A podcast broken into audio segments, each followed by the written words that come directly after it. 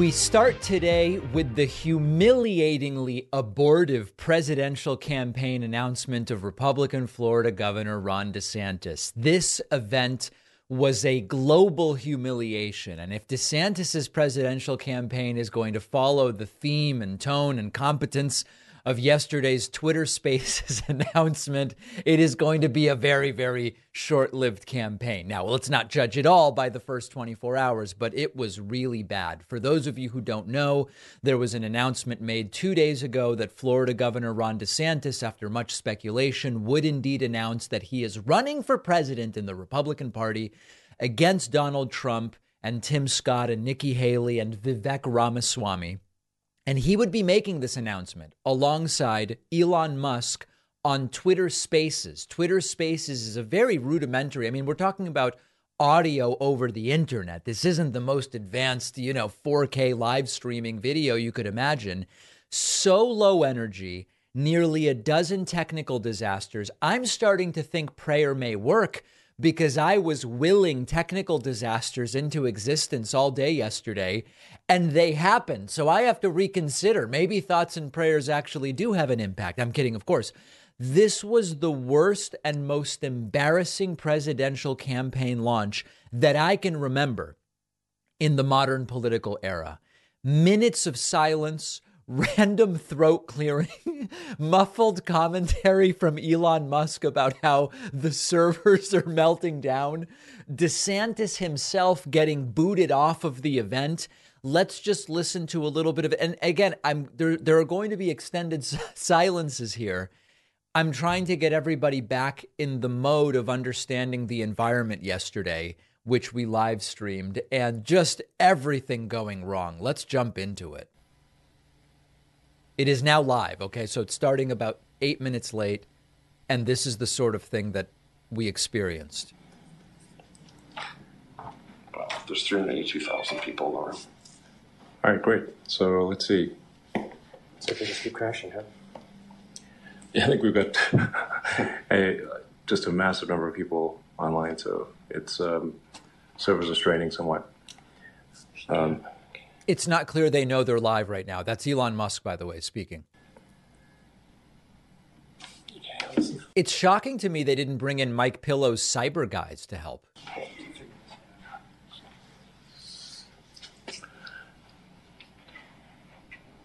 Mm-hmm. Take it all in, my friends. Take it all in.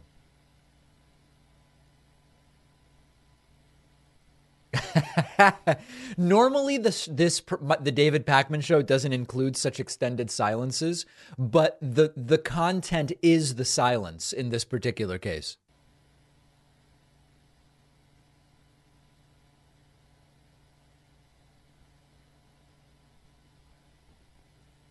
They seem to have no idea that this is all live.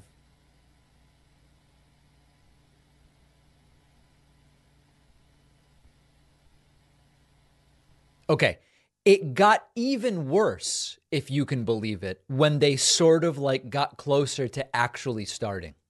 Let's see. So, we on? Yeah, I think so. Um, just to simplify that.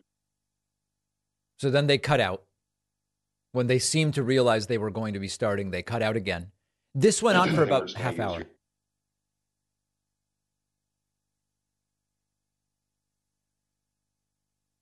I think we're just going to use your.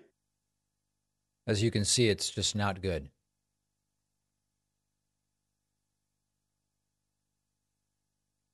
Okay, and then there were like audio feedback loops and all sorts of things. Now, there are we're going to get to the DeSantis speech in a moment.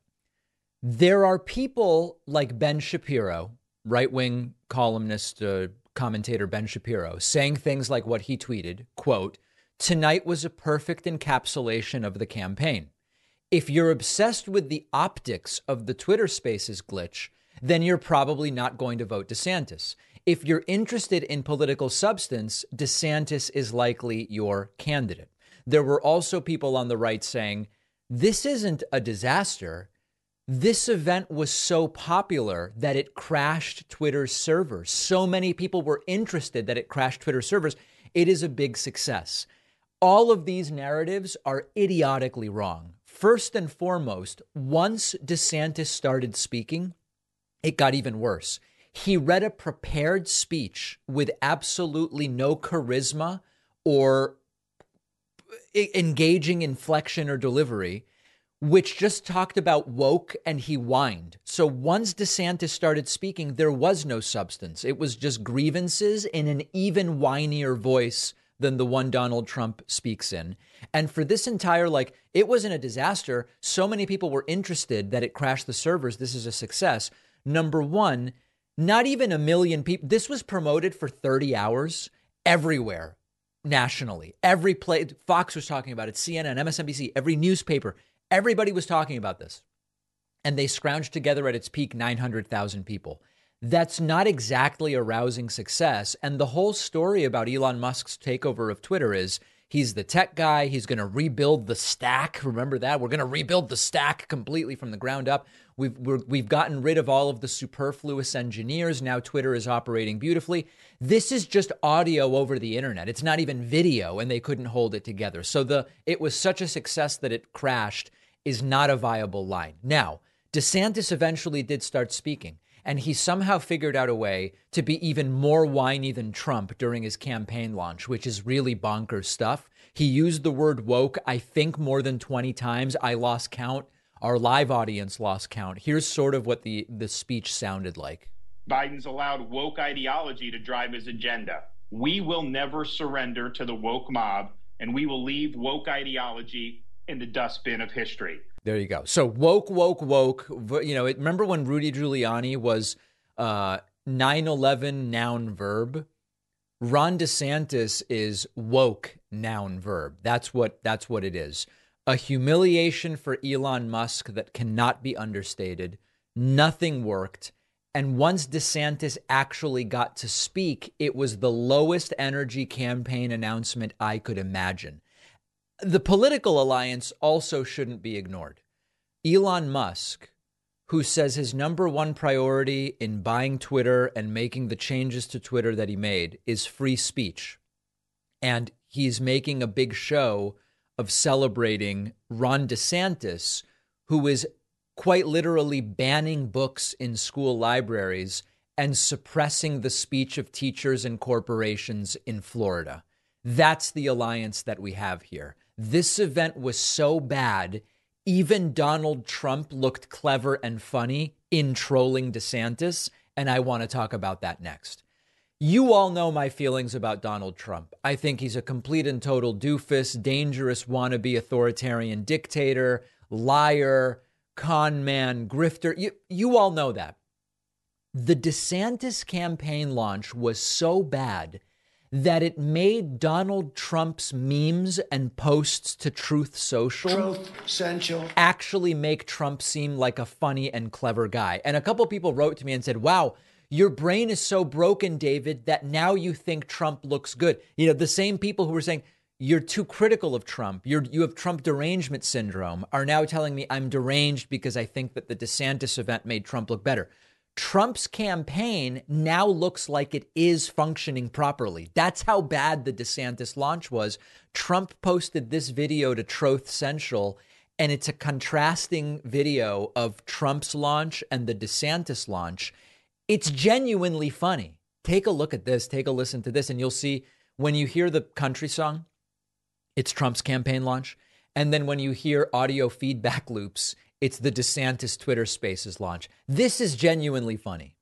Here we go. To be an American.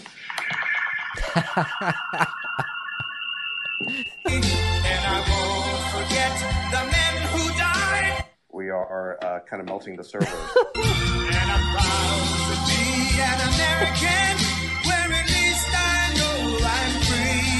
to freedom and his money where put his money where his mouth is. Upset the narrative. Upset the narrative control imposed on us by our government. Who gave that to me and I gladly stand up.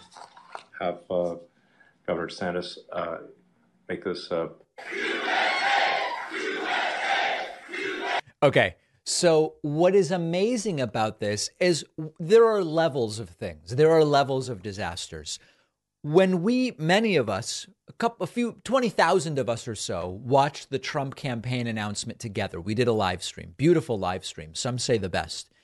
And when Trump comes out and he's all stiff and he's standing there hinging back and forth and leaning forward, and God bless the USA is playing, and a crowd of Mar a Lago sycophants is almost, you know, peeing their pants in, in titillated pleasure over the presence of Donald Trump, we look at it and we say, this is a humiliation. How, after all these years, dating back to 2015, this disastrous Trump campaign, blah, blah, blah, all this stuff, how are these people? This is. This is humiliating, and Trump looks like a more. What could possibly be worse than this?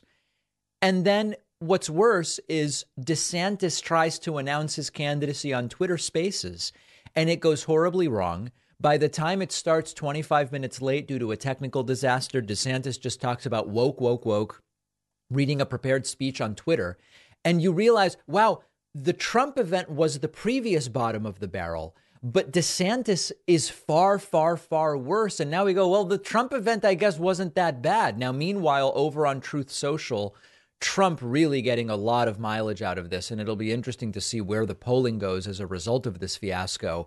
Trump posting to Troth, quote, Rob, my red button. So he calls Ron DeSantis Rob now. I don't even know where that comes from.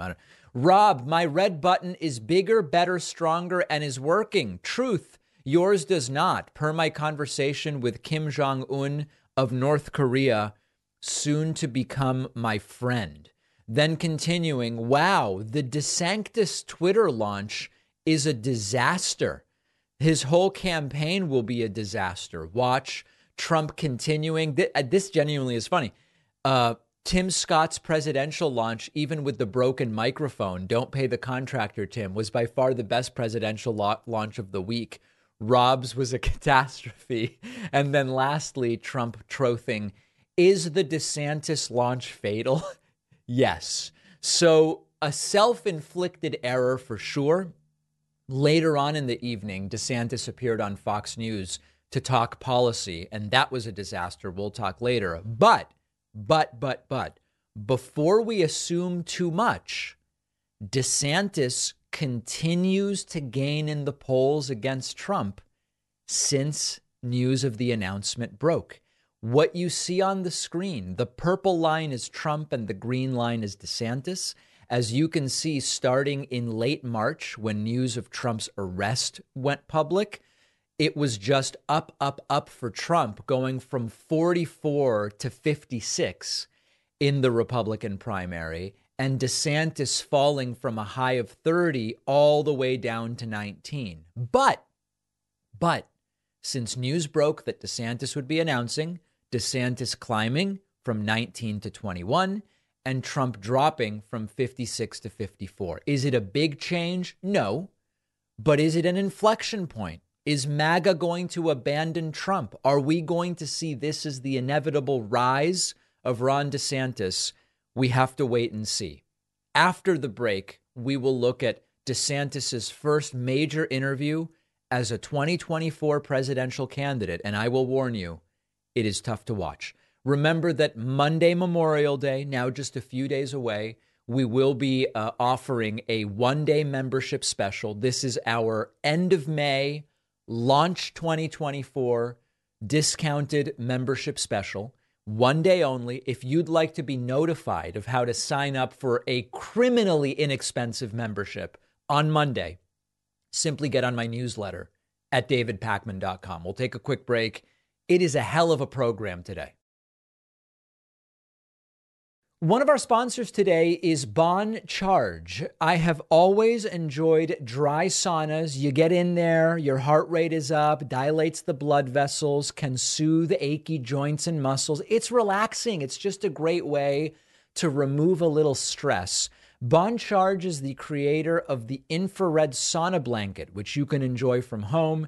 Super easy to set up heats up fast. You don't have to have your head inside like at a traditional sauna at the gym.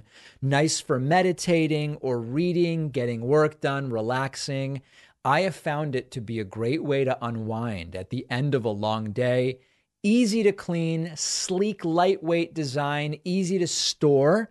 and comes with a 12 month warranty. And of course, if you don't love it, returns are super easy. But I think you will love it. And you'll get 15% off when you go to boncharge.com slash Pakman and use the code Pakman. That's B-O-N-C-H-A-R-G-E dot com slash Pakman. Use code Pakman for 15% off. The link is in the podcast notes. One of our sponsors today is BetterHelp. Uh, viewers of the show, listeners know I'm a big advocate of therapy. Uh, I think it's important to make it more accessible, remove any stigma that might be associated. We all carry around different stressors, big and small. When we keep them bottled up, it can start to affect us negatively. And therapy is a safe space to get things off your chest, figure out how to work through whatever's weighing you down. If you're thinking of starting therapy, give BetterHelp a try. BetterHelp is therapy done entirely online Designed to be convenient, flexible, suited to your schedule. Fill out a brief questionnaire. You'll be matched with a licensed therapist. Switch therapists anytime at no additional charge. I'm a huge believer in talk therapy, and BetterHelp is making it more accessible to more people. You can even find a therapist who specializes in certain areas, which maybe you can't find where you are geographically. There are lots of great benefits to doing therapy online. Get it off your chest. Visit BetterHelp.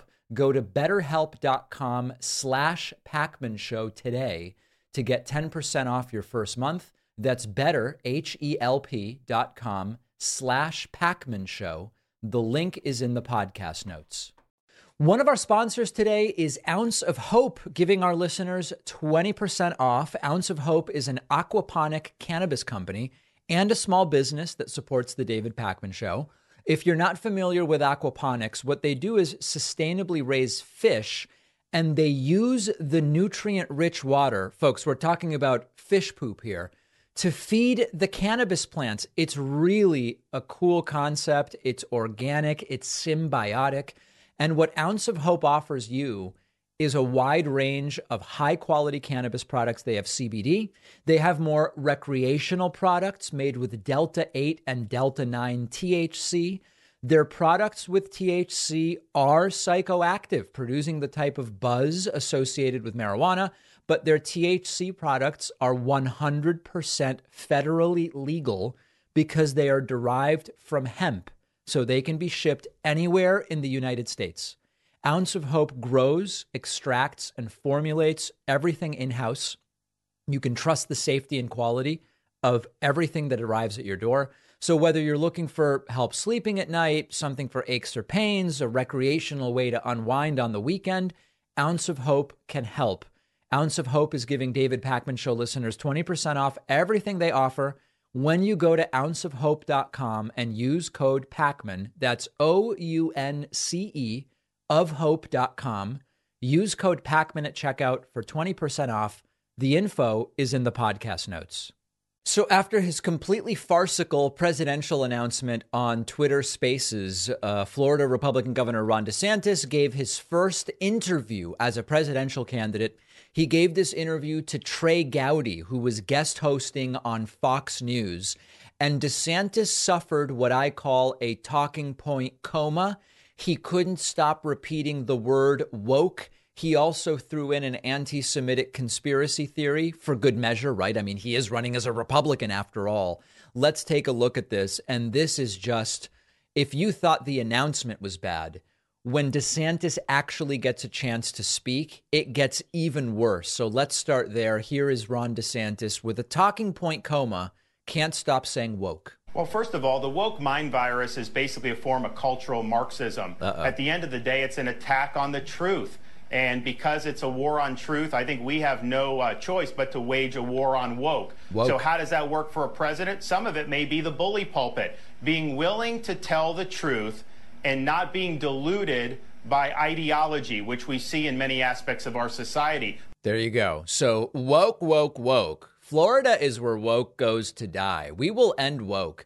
So please understand that the term cultural Marxism is nothing but a far right wing conspiracy theory that is, let me to, to put it lightly, often tinged with anti Semitism. I, I get emails every time one of these right wingers starts talking about cultural Marxism. People write in and say, David, what the hell? I know Marxism, the economic theory.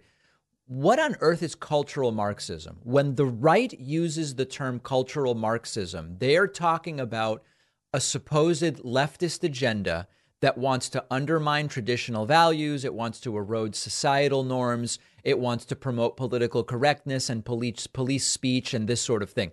Often what they accuse George Soros of is tantamount to the very cultural Marxism they claim exists. And they say that this so-called cultural Marxism is a conspiracy propagated by left-wing intellectuals, left-wing activists, Democrats, etc., they want to infiltrate and control institutions, including academia, media, entertainment, and they want to reshape culture to fit their ideology. Now, according to that perspective, cultural Marxists are accused of manipulating language, promoting and using identity politics, advocating for social justice issues and LGBT rights, and so on and so forth, at the expense of individual freedoms and liberty, and so on and so forth the most important thing to understand about so called cultural Marxism is that it essentially does not exist. And what I mean by that is Marxism focuses on economic structures and class struggle. That's the first thing to understand. It doesn't actually focus on cultural or social issues, although Marxism does acknowledge that culture and society will be shaped by the economic system. That's number one. So even the term doesn't really make sense. Secondly, the entire emergence of the term cultural Marxism came from a misinterpretation of actual Marxism. That's number two. And then number three, there's also no Marxists in the United States. Now, I know you might go to, uh, you know, the local Magic the Gathering tournament and meet an actual Marxist who understands Marxist ideology and says they subscribe to it. And I'm not insulting Magic the Gathering. I'm just saying, like, you might be able to find someone somewhere who's a- actually a Marxist. There is not a single Marxist in a position of power in federal government that I can think of in the United States. So when the right talks about cultural Marxism, they don't even really know what they're talking about. It's not Marxism. It doesn't exist. And it's thinly veiled anti Semitism. So, but that wasn't the worst moment of this entire thing. Then DeSantis is asked, What makes you different than Trump? When Nikki Haley was asked this question, she said, I'm a, I'm a woman of color and I'm younger. When Tim Scott was asked, What makes you different from Trump? He didn't even really answer, and he said there will be a stark contrast, by which I guess he means he's younger than Trump and he's black. Does Ron DeSantis actually answer the question? Let's see. Yeah. So why now? And what distinguishes you from, from the other candidates? Are there policy differences, or is it more about electability and how you would implement those policies, know. even if you agree on them? I don't know. Well, why now? I think it's because the country's going in the wrong direction. If we have another four years of the Biden administration, uh, I think some of the damage is going to be irreversible. Uh, I think we have an opportunity now, kind of like the late 1970s when Jimmy Carter was president, uh, to really move the country in a much stronger direction. Uh, and really bring a lot of bold leadership to bear. Uh, why me? Well, I think what we've been able to do in Florida is two things. One, We've had unprecedented policy success. All the things that we believe as Republicans or as conservatives for many, many years, we've been able to take those values and those principles and actually turn them into reality. Every single day, we put up big wins on the board, but we're doing that while also enjoying major political success. You alluded to it. We were able to win re-election by a historic okay. margin. So as you can see, he doesn't actually say what distinguishes him from Trump. When he was asked about the military and exactly what he would do with Ukraine, he talked about gender ideology. I'm not kidding, guys. I'm not kidding. Look at this. All right, you uh, wore the uniform. If you are elected president, you may be the first one in a while uh, to have worn the uniform. How would you address the ongoing war in Eastern Europe between Russia and Ukraine on day one of okay. Ron DeSantis presidency? Good question. Well, first, I think what we need to do as a veteran is recognize that our, our military uh, has become politicized.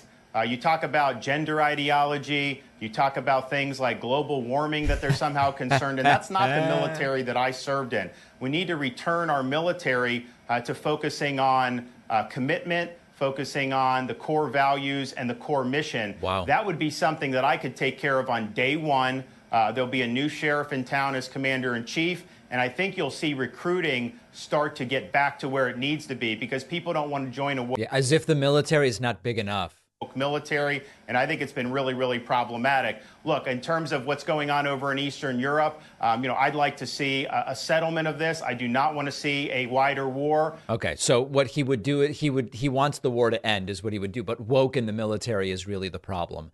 Disastrous interview. Is that going to convince MAGA voters to switch to DeSantis from Trump? Let's give it a few days and see where the polling lands. A wildly triggered failed former President Donald Trump, even before Ron DeSantis announced that he was running for president, released an attack ad on Ron DeSantis, calling him a swamp creature.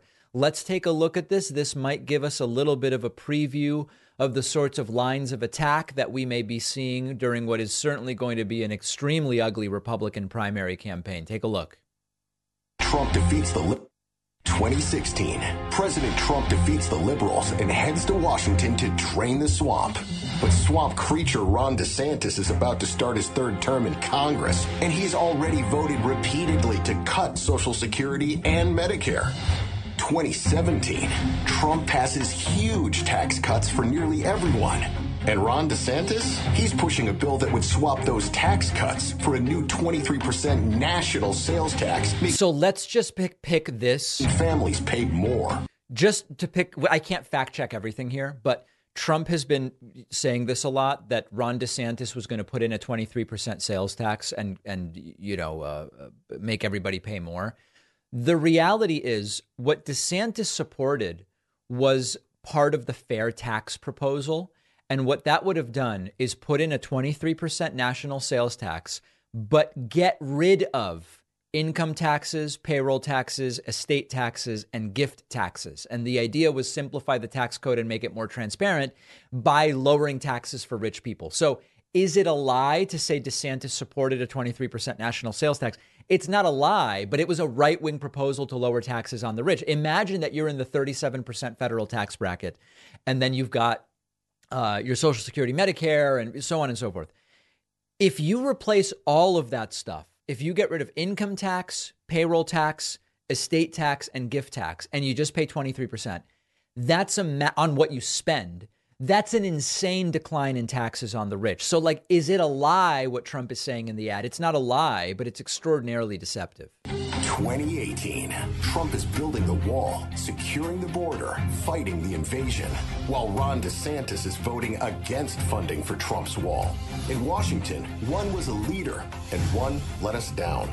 Even DeSantis admitted there are big differences between him and Trump. Obviously, there is because I've, I've been outvoted contrary to him in the. Trump. So this is going to be such an ugly primary that it's going to make your head spin, but also a factor will be that Trump is constantly lying about DeSantis. And if DeSantis decides to acknowledge that Trump is running, right, because so far it's been like, just don't even talk about Trump, is he going to tell the truth about Trump policy or is he going to have to lie to draw distinctions that don't really exist? We're going to watch it. Many different right wing media outlets and right wing elected officials slamming Ron DeSantis' decision to announce his presidential campaign on Twitter.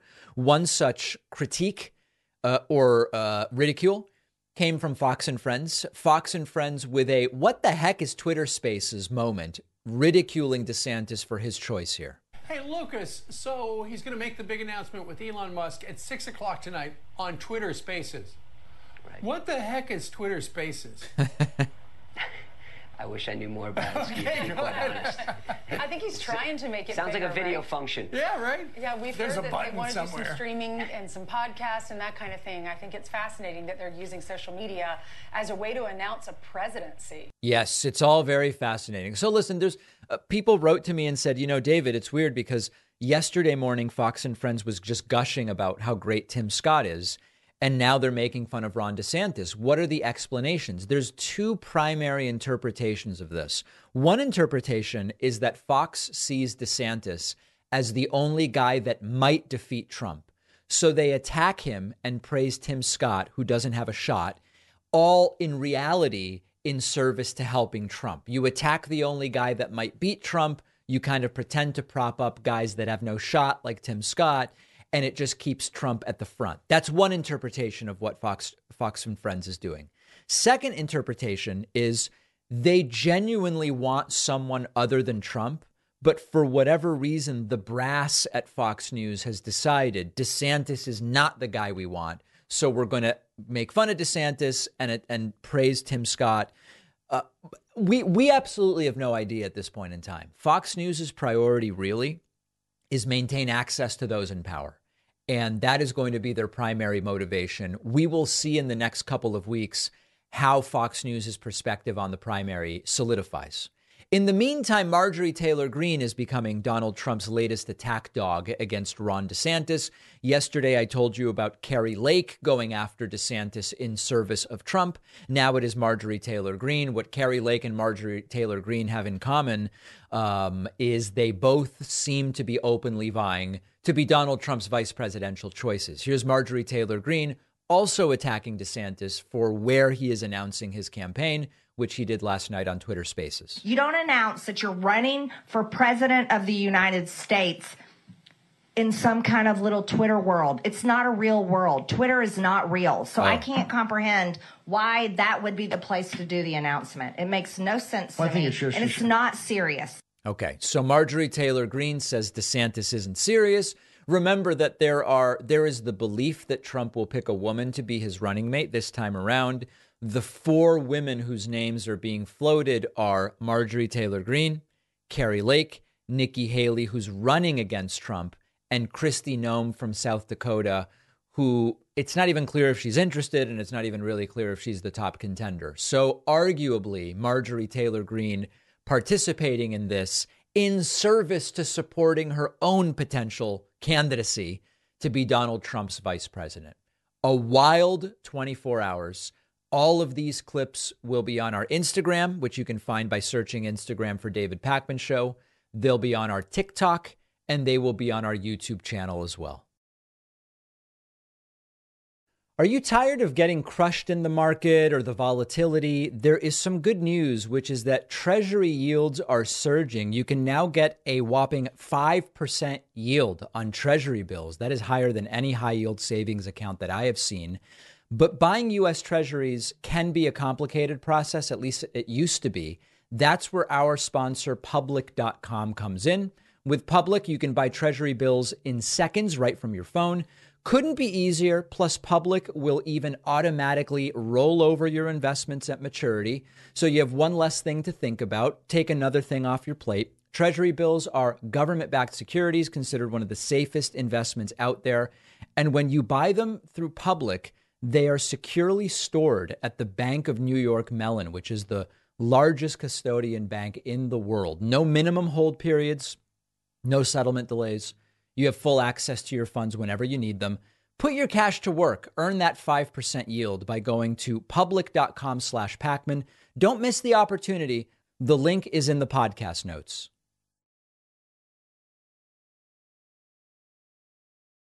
Today, we're going to be speaking with David Auerbach, who's a writer and technologist and author of Meganets How Digital Forces Beyond Our Control Commandeer Our Daily Lives and Inner Realities. Maybe to start with, David, when we talk about meganets, what, what do you mean by meganets? What are some examples? Yeah, I think the other question you want to ask is why a new word? And the key aspect is that I wanted a term that not only includes these huge networks, uh, by which I include everything from social networks to online games to cryptocurrencies, um, but to emphasize that the people and the data we put into these networks are now an intrinsic part of it.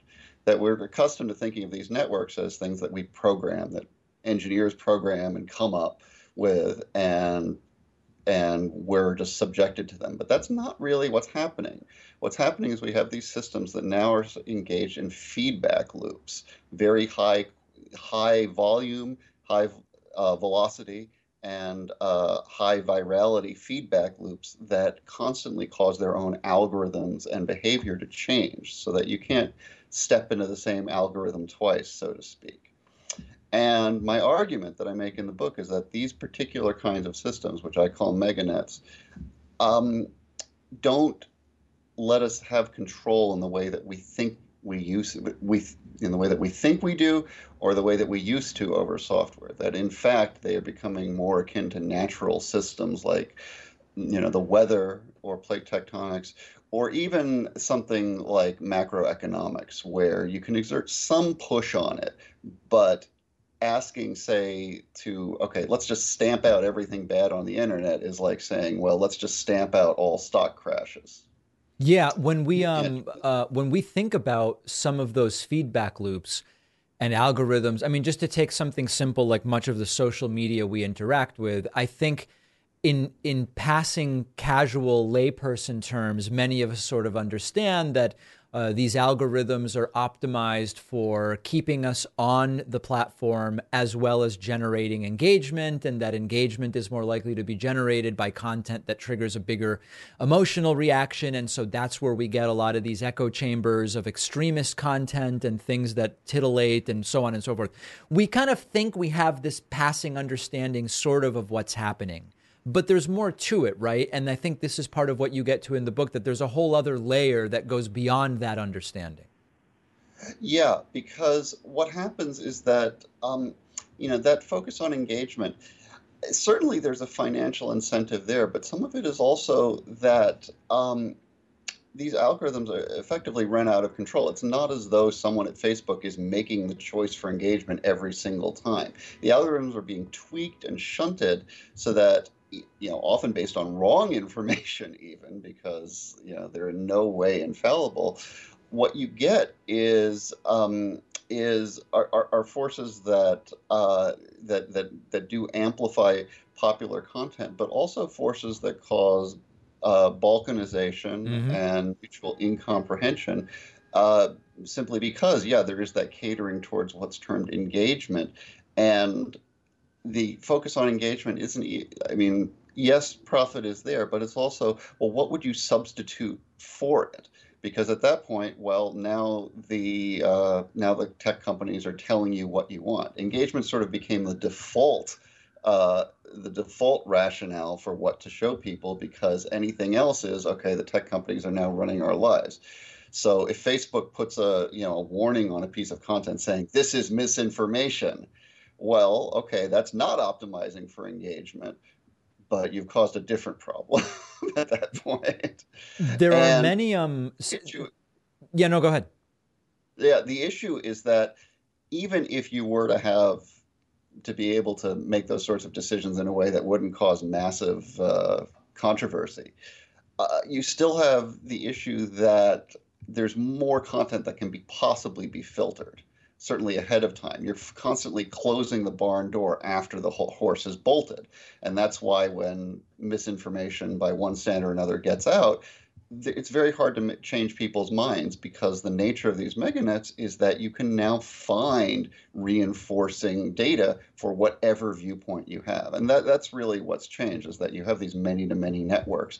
And it, it's not even a matter of killing brush fires so much as that it's creating once you have a surplus of content and no evolutionary pressure to, to sort of select one narrative that everybody then sort of falls into, then there's there's no force driving people to reconcile, and you, know, you can't do much to, to, to bring people together around a, an enforced narrative. So, along those lines, you know, often the idea of we need more regulation is thrown around, and whether folks even know what they really mean by that when they say it isn't totally clear. Sometimes there's a sort of these companies have gotten too big and they need to be broken up, and that will improve the situation, but it's not exactly totally clear how. Uh, Jonathan Haidt has mentioned like one thing that would be useful at the individual user level would be uh, you can't be anonymous to the platform. You can use a handle that's not your real name, but you should genuinely have to sort of like register with the social media platform so they know who you are. But a lot of people are like, I don't know that I necessarily want every social media platform having my driver's license. I don't know. Some of the things you suggest are kind of counterintuitive. Can, can you talk a little bit about what you think would help? Yeah, well, I think that you know one of the reasons why people are having such a hard time coming up with fixes is that we don't understand the problem that well and we don't understand the limits of our control that if if you're going to regulate the first impulse is to say okay just like get rid of everything i don't like. And um, and it's put the tech companies into a weird position because they are they do more or less safe now and again that they literally don't have the amount of control that they that we think they do and that they often claim to because you know there's a there was this Facebook memo where they they're more concerned about being uh, seen as not having control of their own systems than as being perceived as evil. Like better that they be evil capitalists than that they literally be out of control. But unfortunately, the latter one is a lot closer to the truth. So my suggestions are, you know, I guess uh, they're they're meant to um, try to sort of break up the tendencies of these meganets by uh, by by decoagulating the pockets that tend to amplify stuff. And what I have in mind here, you know, in the run up to the 2020 election, Facebook banned all political advertising. Right. That's not the action of a company that can like you know make a fine grained filtering of content. So i take that as admission that okay now there's no question that did uh, that i'm sure that did have an effect. Um, uh, was it over the top? Maybe. But uh, it's that sort of level that we actually can operate on. And the question is, how do you do those sorts of interventions without it uh, interfering in people's freedoms and without it um, and without it coming off as biased? So that's why I advocate for non-targeted mechanisms where you aren't really trying to target a particular type of content because unless it's something really extreme like child pornography that's okay to target i think we all agree that that stuff can be removed from the net but when it comes to you know sort of stuff that's uh, in the quote unquote mainstream of political discourse, well, the mainstream now includes pretty much each side thinking that the other side is evil. So you're not going to win on that one. What you can do instead, though, is try to amplify um, diversity and um, and the quieter voices. In other words, enforce something like turn taking, where basically the louder you get, the less privilege you have to be heard in the algorithm. Or say, intentionally randomize recommendation algorithms so that you get things that are not what's being recommended to you. TikTok apparently did this with uh, uh, pro anorexia videos because they were recommending too pro anorexia, too many pro anorexia videos to that crowd. So they actually broke down the recommendation algorithm and said, okay, start giving them other stuff. Doesn't hmm. matter what it is, just stop giving them the reiterations of what they already have. And targeting something specific like a particular type of content means you're always going to be chasing after the next one. But if you were to be, if you were to do this more generally speaking, and not say, look, we're not banning this, we're just going to say that there's going to be a more you know egalitarian uh, float of what you see and who gets to speak i think you could move in a good in a better direction now that isn't to say that you would have to not you have to do experiments here you have to make sure that it is fair and not corrupt and all of that but I do think that those sorts of solutions are more feasible than the ones we look to now, where effectively we're saying, "Oh, just go in and audit the algorithms and eliminate bias and you know do what we want." That's to me is a non-starter. It seems that to some degree, a lot of these discussions that have to be had about how to fix this problem that we don't yet 100% understand, but we're hopefully building a picture of what the problem is.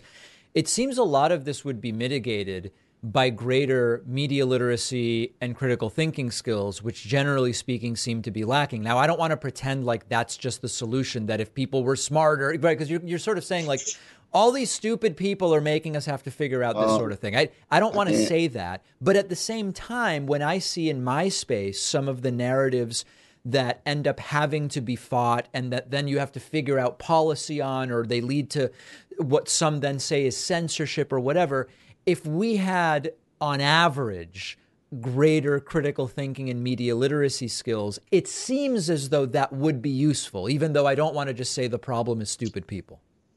It's interesting. I mean, from my perspective, I mean, maybe I was one of the stupid people because a lot of the stuff wasn't on obvious to me. And mm. one of the things I talk about in the book is, you know, I, I, I worked at Google. I was a software engineer in the early days, and I don't think any of us anticipated the degree of impact that people would have, that the users would have. Um, it just it just it was just not an obvious thing. We were so used to saying, okay, well, here's the data and we do stuff with it, not, oh, users are coming in and they're shaping the algorithms. So I, I, I think part of the problem is, is that um, is that even very smart people, you know, it's not an obvious system. Um, and I don't claim to understand it at all. And it took, you know, it took quite a bit of thinking for me to sort of get my head around what I thought was actually going on because even the really smart people I knew seemed to be falling into various cul-de-sacs.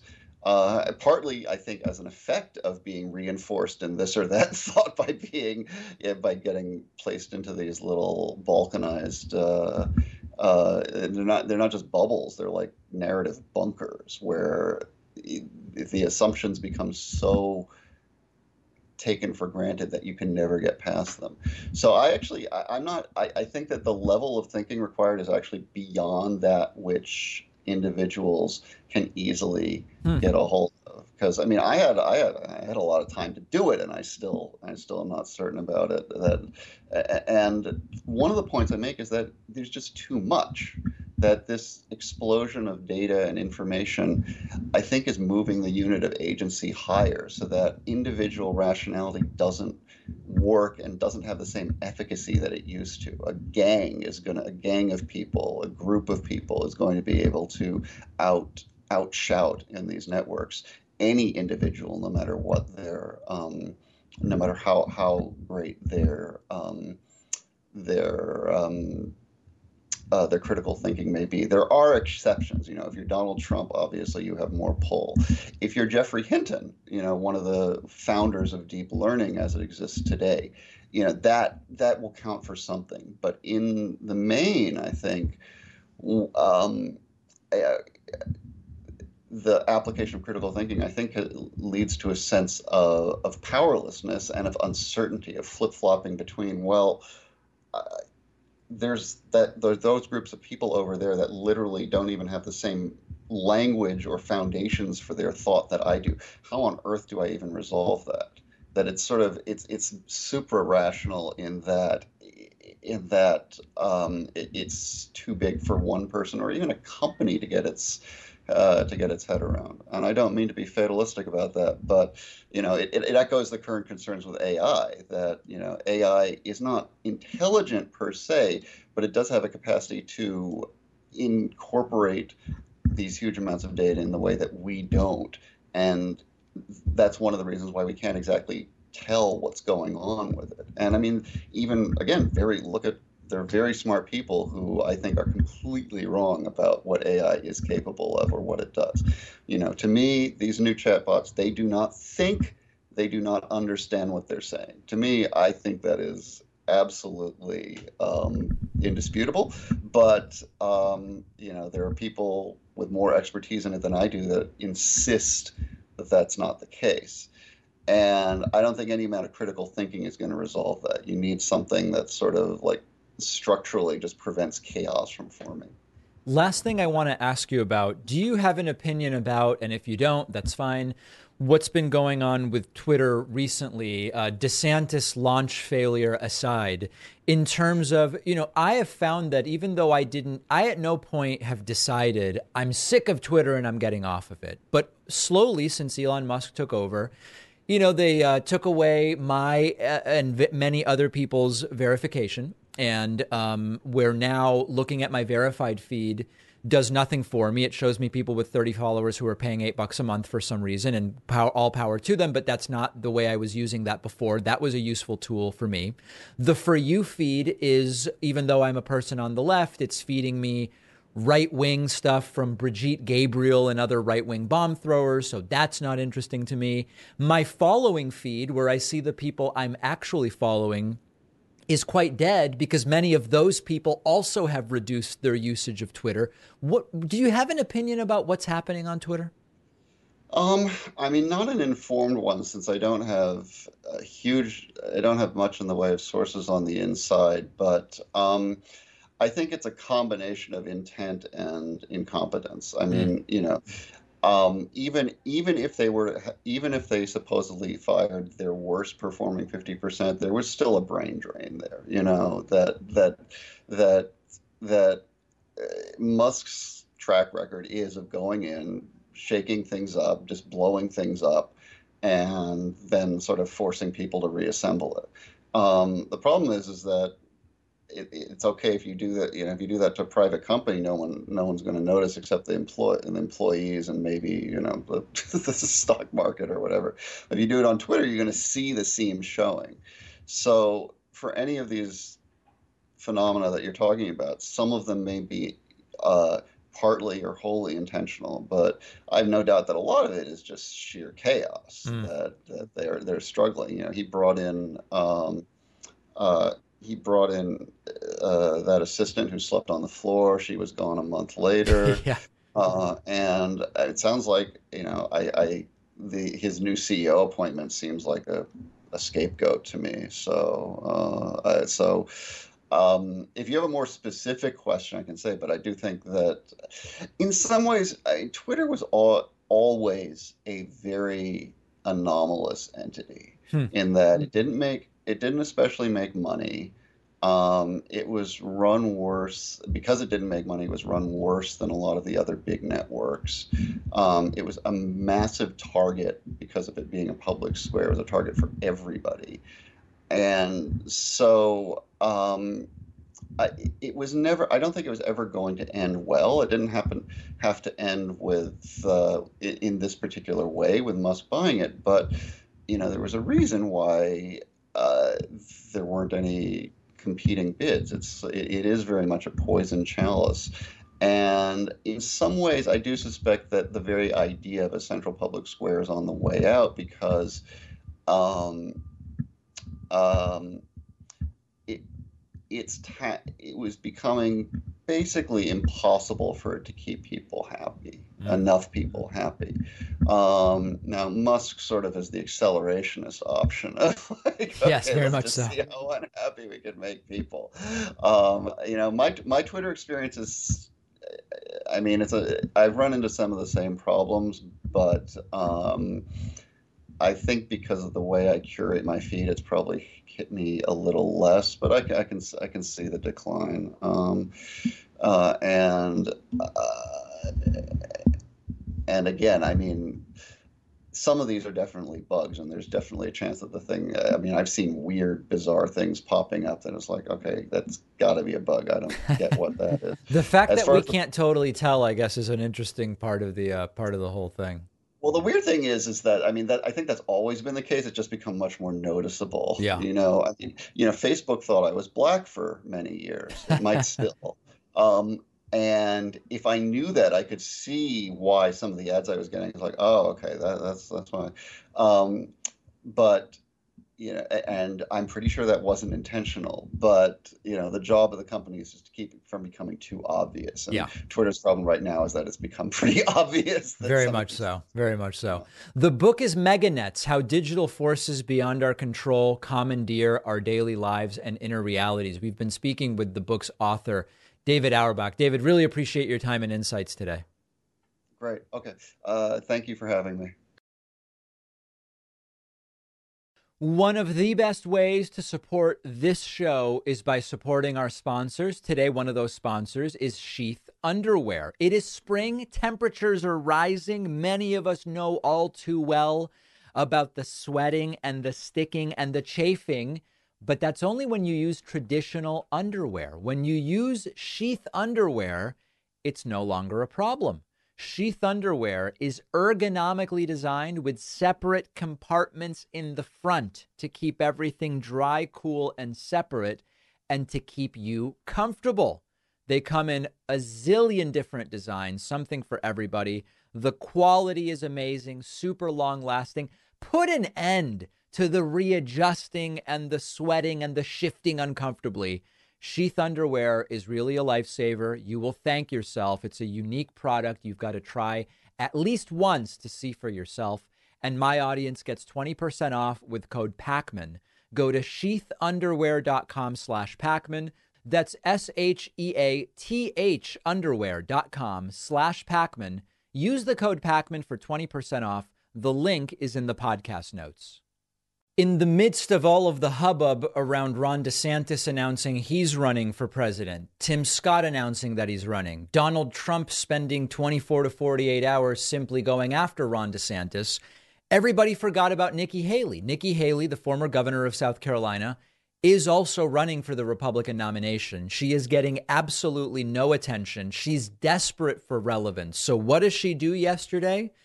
She goes, I don't know, let me go completely anti transgender. Why not? This seems to be playing well among some. Now, she's not wrong. The biggest applause lines for the last couple of years at right wing events, including CPAC and others, have been when speakers make fun of or go after LGBT people. It's a resurgence of that in the Republican Party. So here is Nikki Haley figuring out, I guess, how to get some attention. Maybe people will choose her because she's going to come out against trans people in a disgusting way. Here's what she had to say at Politics and Eggs in New Hampshire.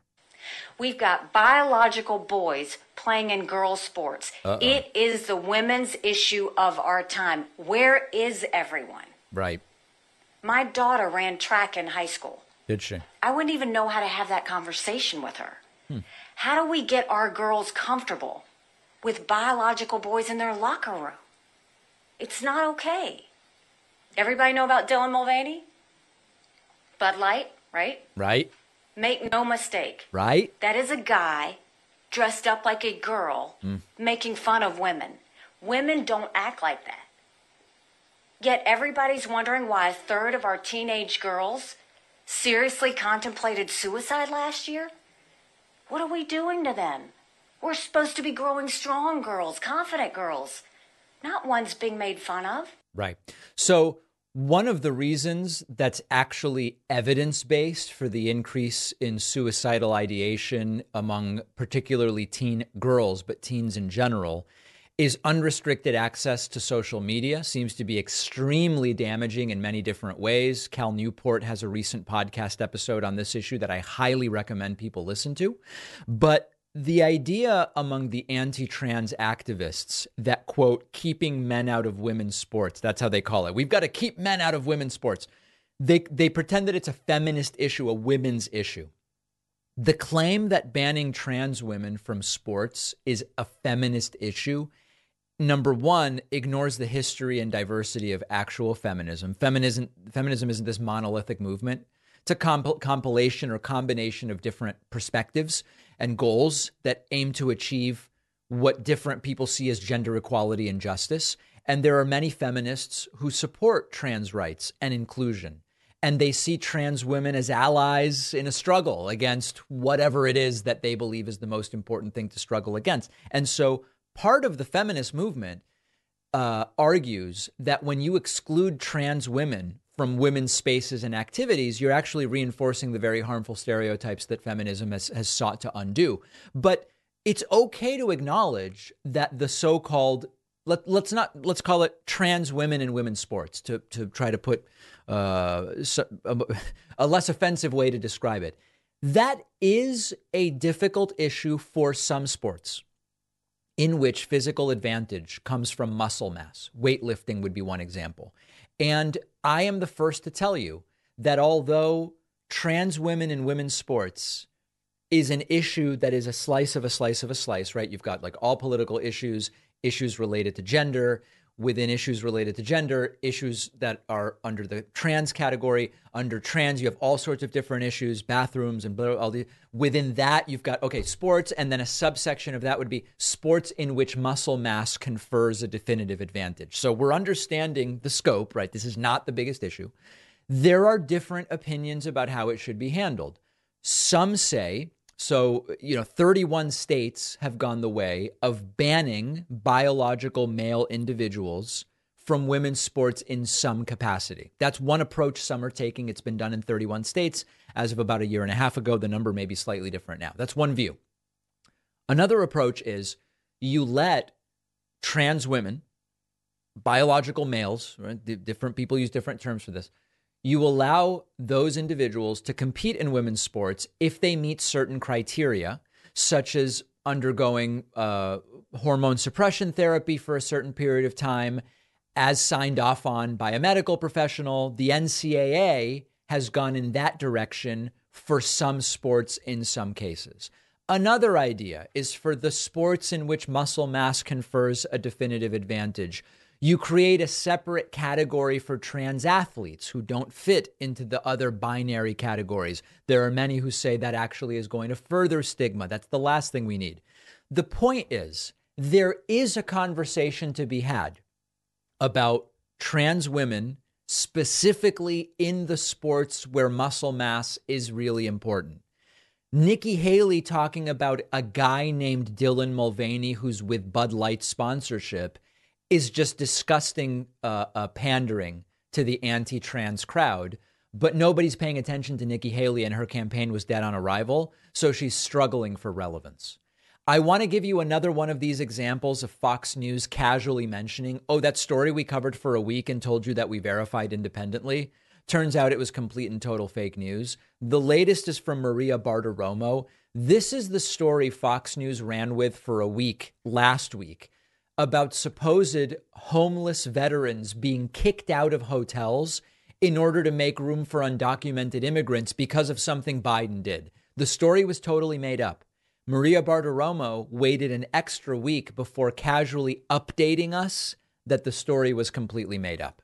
We want to update you on a report last week claiming that upstate hotels in Orange and Rockland counties, including the Crossroads Hotel, Crossroads right. Hotel, evicted a group of homeless veterans. We've since learned that veterans advocates misled local officials, and oh. it now oh. turns out those eviction claims were false. We want to update you on the story, make sure the record was set straight, and we'll get more to you as we get it. Yeah, there you go. What she means is it's fake news. We reported fake news, and angered people and fired people up based on a story that's completely imaginary. And remember that Fox News said they verified the story. It's not, well, listen, someone reported this and we were misled. They claimed to have verified the story. And what it sounds like is going on is Fox News lawyers have said, you might want to make a, some kind of retraction about this. Uh, we did talk earlier this week of Laura Ingraham, um, also casually mentioning, by the way, that story was fake. All right, before we go, a little update on a story we brought you this week about homeless little vets update. being displaced from hotels so that illegals could move in. Turns out the group behind the claim made it up. We have no clue as to why anyone would do such a thing. No. we'll bring you any updates should they come. Why would any, as I said on Monday, why would anybody lie in order to try to support their pre-existing political narratives that Biden is treating undocumented immigrants quote better than Americans and veterans. Why would why would anyone make that up?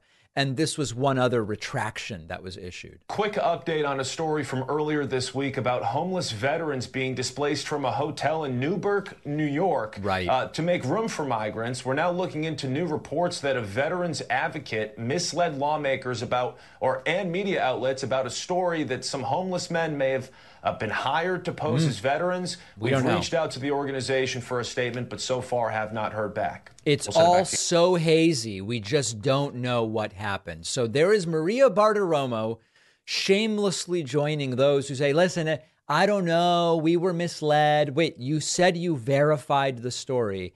That they don't mention anymore. Completely and totally pathetic. We'll see if any more retractions are coming. We have such a great bonus show for you today that I hope that you're already a member. Oh, the bonus show where you want to make money. Yeah. Everybody else that makes money to fund themselves is bad. We will discuss on today's bonus show the new study that finds 2 billion people could be impacted by life threatening heat by the end of the century. We've talked about heat before, and I don't mean Trump talking about applying light and heat to cure. I'm talking about heat and uh, climate change and the issues that it will bring forward. This new study uh, is very specific about where these dangerous heat levels will be. Secondly, in Texas, they are allowing unlicensed religious chaplains to quote counsel students as if they were therapists, but they are not. This is the latest placating of the uh, uh religious uh, I don't even what to call you know what to call them the, the sort of Christian Sharia type folks in Texas. We will discuss it. And U.S. colleges are now exploring What would admissions look like if they were no longer race conscious, which is, we're talking about affirmative action here? This would be a major change in American college admissions. What would it mean? What would it do? What would the implications be? All of those stories and more on today's bonus show. Can't wait for you to join us by simply signing up at joinpakman.com.